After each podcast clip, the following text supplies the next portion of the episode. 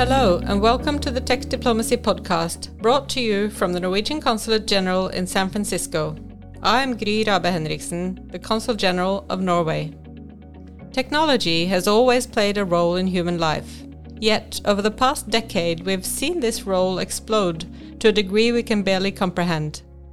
As tech companies grow in scale, reach, and wealth, governments have begun focusing efforts on bringing these new players into the diplomatic discussion. In this podcast, we invite diplomats, researchers, civil society, and tech companies to talk about anything and everything at the intersection between new and emerging technologies, regulations, and its implications. Join us as we explore tech diplomacy. Hi, everyone. Welcome to this Tech Diplomacy podcast. I'm Cecilia Hørslet, and I'm very happy and honored to have Sigve Brekke in our studio today. Sigve is the president and CEO of Telenor Group, and prior to that, he was leading Telenor's Asia operations for many years. He has also experience from the political life as a state secretary for the Ministry of Defense. Welcome, Sigve. What an honor to have you here. well, thanks for inviting me. I really look forward to our uh, our chat. First, tell us about Telenor Group. What is the DNA of Telenor? Well, I think I want to answer that question with our purpose. Uh, the purpose of Telenor, uh, as we call it, it's uh, connecting you to what matters most, uh, empowering societies. And what we mean by that is that we are in the connectivity business, uh, so we want to connect you to what matters most for you. That's our business model. But at the same time, we want to empower societies. And what that means is that we want to make a difference in the societies where we operate, being in Bangladesh, Pakistan, or back home in Norway. Uh, so it's more to this than just making money and selling SIM cards. So, so that's that's the purpose. That is what's driving us as a company. That's very very interesting to hear. Telenor is a 54% state-owned company, so much of the dividend goes back to the Norwegian government to build the welfare state. Is that correct? It is, uh, and uh, we have paid uh, quite a, a, big amount of dividend dividend over the years. so we are proud of that as well. That uh, we also can contribute to uh, to making Norway an even better place to to be. That's fantastic to hear. You just came from New York. I'm curious to hear your main takeaway from the UN General Assembly, where mm. business leaders and politicians met last week. Yeah, I did, uh, and I often get the question: what what what is actually a business leader doing at the, the uh, UN General Assembly? And I think what you uh, what we have seen over the years is that more and more business leaders actually are present there, in addition to the politicians.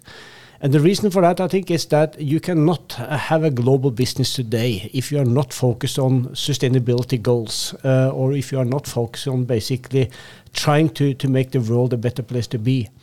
So what I did there uh, was to participate in several uh, discussions, uh, and uh, the first one I did was to see how can uh, digitalization be a part of meeting the the, the UN sustainability goals, and how can we contribute to do that, doing that. But I also participated in meetings uh, regarding how can we take those that are not connected to internet. Also, five million, five billion people are connected to a mobile phone today. But unfortunately, only a little bit more than half of them uh, uh, are using internet. So how can we actually be a part of connecting the unconnected? And of course, also how can we be a part of the green shift, uh, reduce our own commission, uh, carbon commission, but also help others to with digital tools to do so. So it's it's really interesting to be uh, in places like this to meet uh, other business uh, uh colleagues, um, but also uh, discuss these issues with politicians. This is fascinating to hear. It seems for me that you have ethics and sustainability um, very much embedded in the whole business organization and and and communicated from the top. Uh, is it so that the European companies are in the forefront of the American companies in, in this, or what is your perspective? Well, I think all big company today uh, that are operating globally need to have sustainability goals or what we call it responsible business as a core part of what you do. We have moved from calling that um, more social responsibility, uh, something that you can donate your your out of, into now uh, making this as an integrated part of your business model. And I think that that that goes without uh, really saying that this is very very important for us. Not only that we want to kind of tick off this in our annual report, but it's a requirement that our customers have that we that we are socially conscious, but also our employees and our partners. So I don't think you can. Uh, operate with uh, a, a, global business model today if, if you are not actually doing something in practice on this, not only talking about it. What does this mean for, for example, Telenor companies in Bangladesh and Pakistan? Mm. Can how do you ensure responsible business practice in these countries?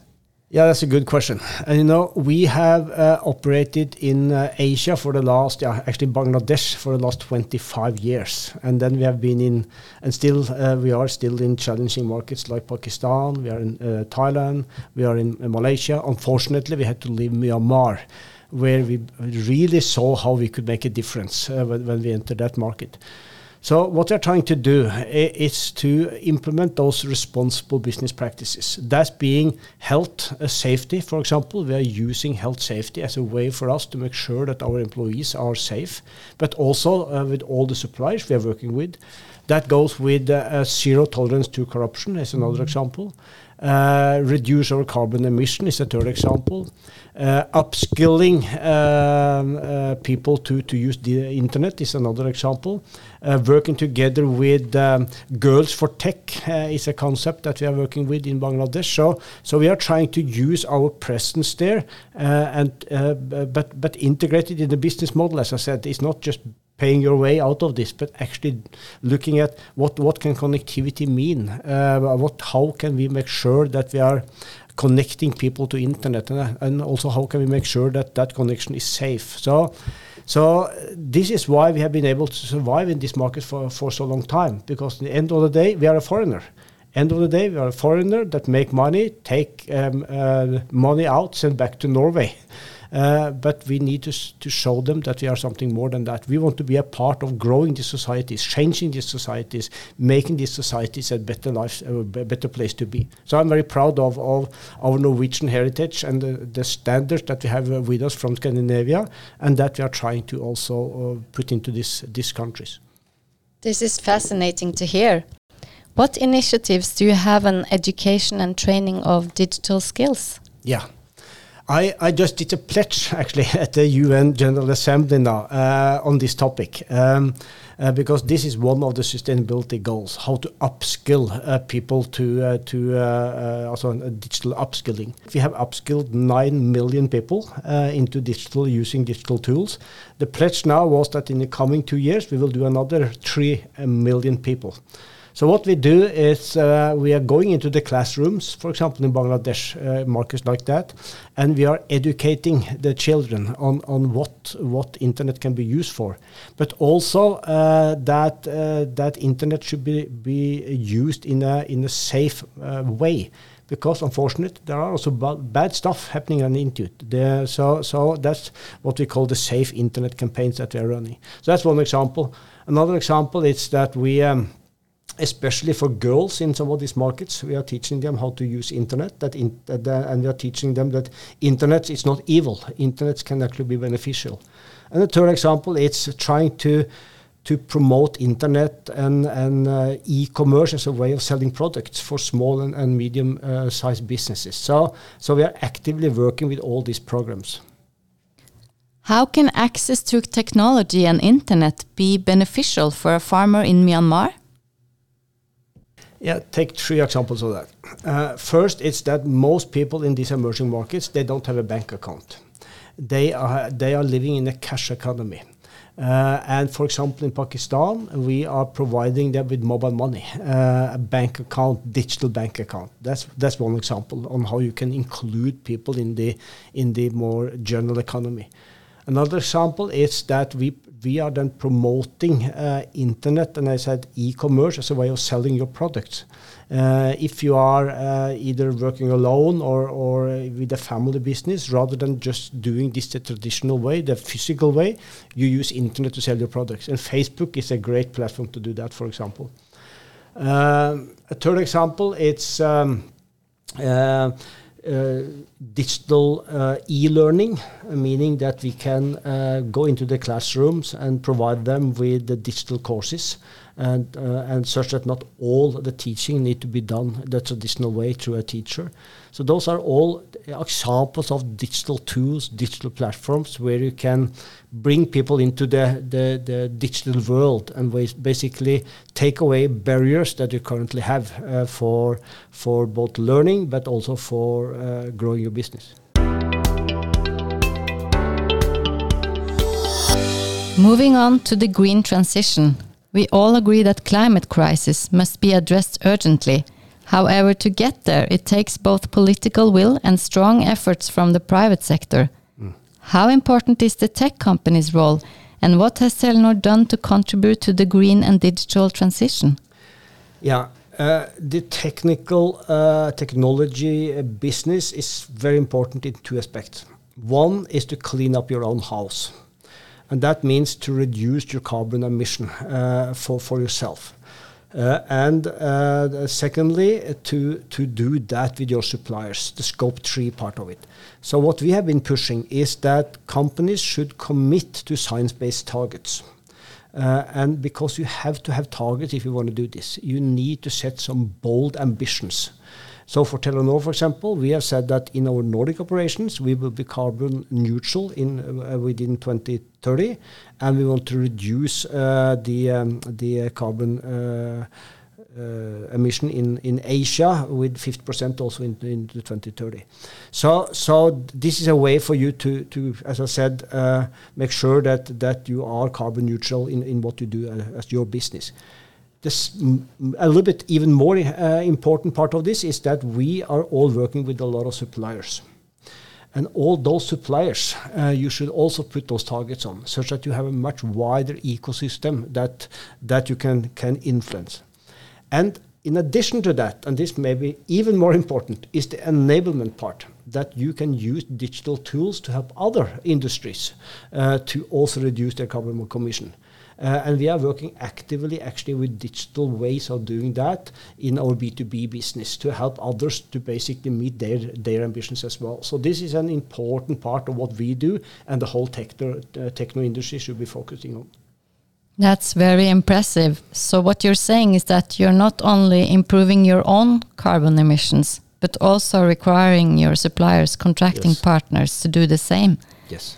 That's that's and enabling others with technology that's golden standards. I, I, would even say so that there is there is no uh, solution on on the world's green shift challenges without technical uh, or digital tools. So so green shift and tech technology or digital shift comes hand in hand. I certainly hope many other companies will follow your lead on this. How does Telenor work on digital security? Mm. Yeah, that's also a, a very good question because um, I call it the the the perfect storm, uh, and that is when AI comes together with 5G uh, technology and uh, and um, the IoT, meaning that not only uh, people are connected but also things are being connected. And I think we have just seen the start of that. AI is not new. AI has been around for quite a time. What is new is the enormous amount of data uh, that connectivity, both uh, people connectivity and thing connectivity, has has created.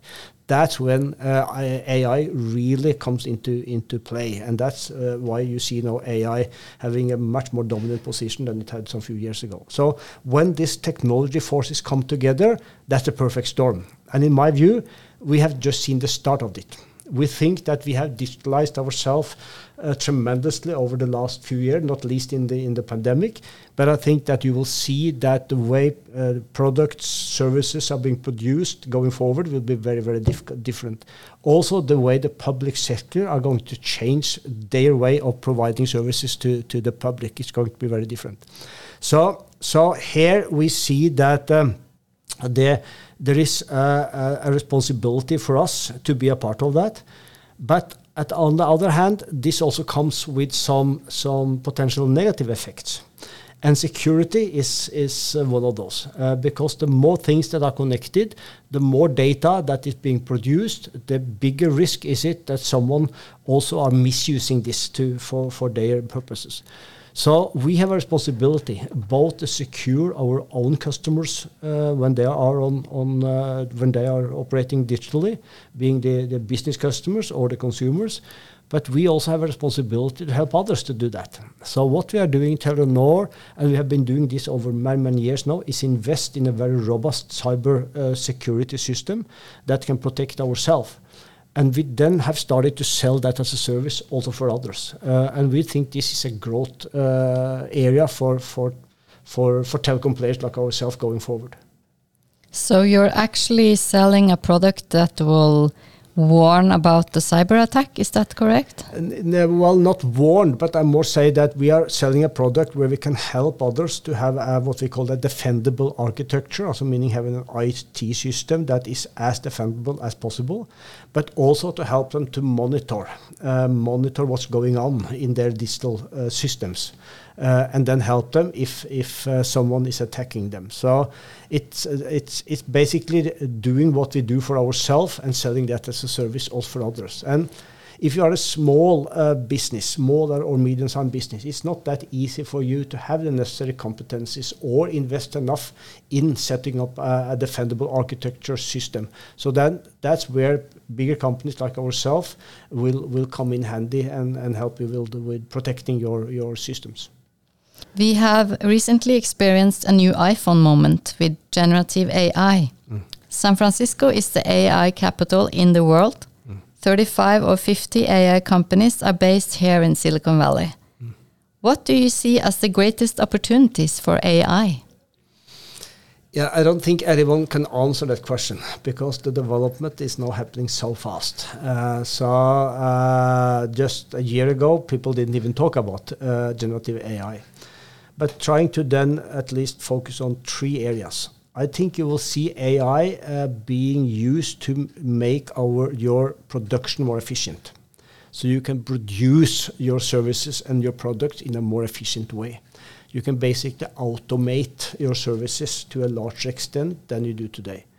The other area it's uh, to uh, to improve your customer uh, relationships. So uh, um, companies that that take uh, AI into use, they can better know you as a customer. Uh, better kind of personalize the offers that, that we sell you because we know you better. But also take away a lot of the customer's pain points to make that whole customer journey smoother. And the third area is to produce new products and services. Uh, and that I think it's it's yet to be seen what, type of new new services will come out of this. And then back to your security question. Uh, of course, the more advanced uh, the bad guys out there are also using AI in security attacks.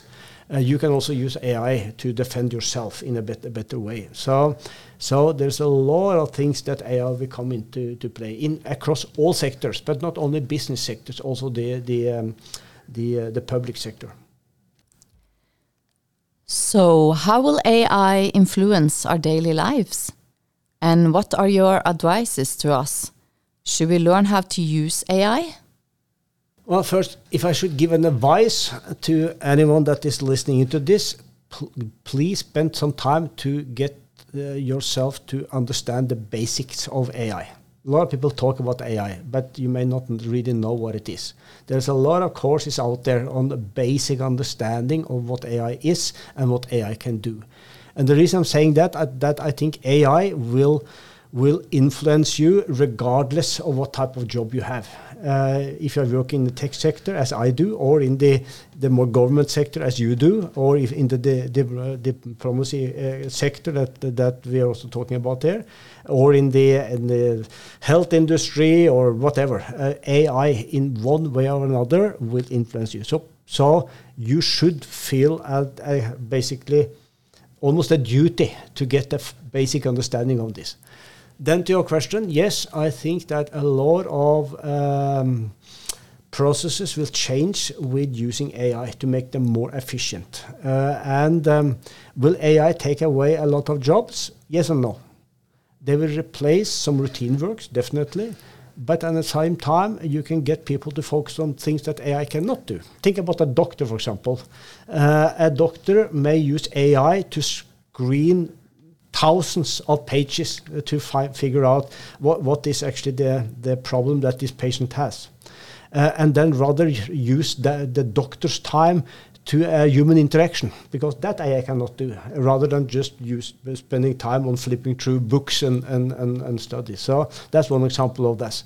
So I think you can you can think about AI as changing some some jobs uh, but not necessarily taking away a, a lot of, of uh, number of, of jobs. Uh, but, the, the, the, the, content of a job may, may be different.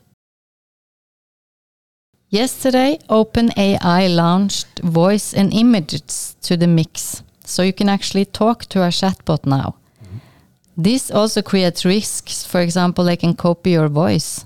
Uh, this leads me to sort of the growing understanding of the risks and downsides of AI, and there is some call for some kind of regulation. What is the industry's responsibility, and what is needed from the governments?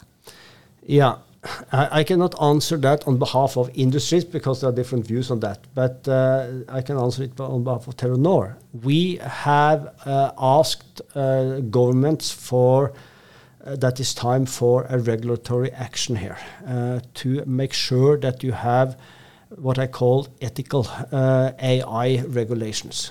and I think that's, that's a role for the, the government. Of course, we will we will claim as, as a business that we are ethical in the way we use AI.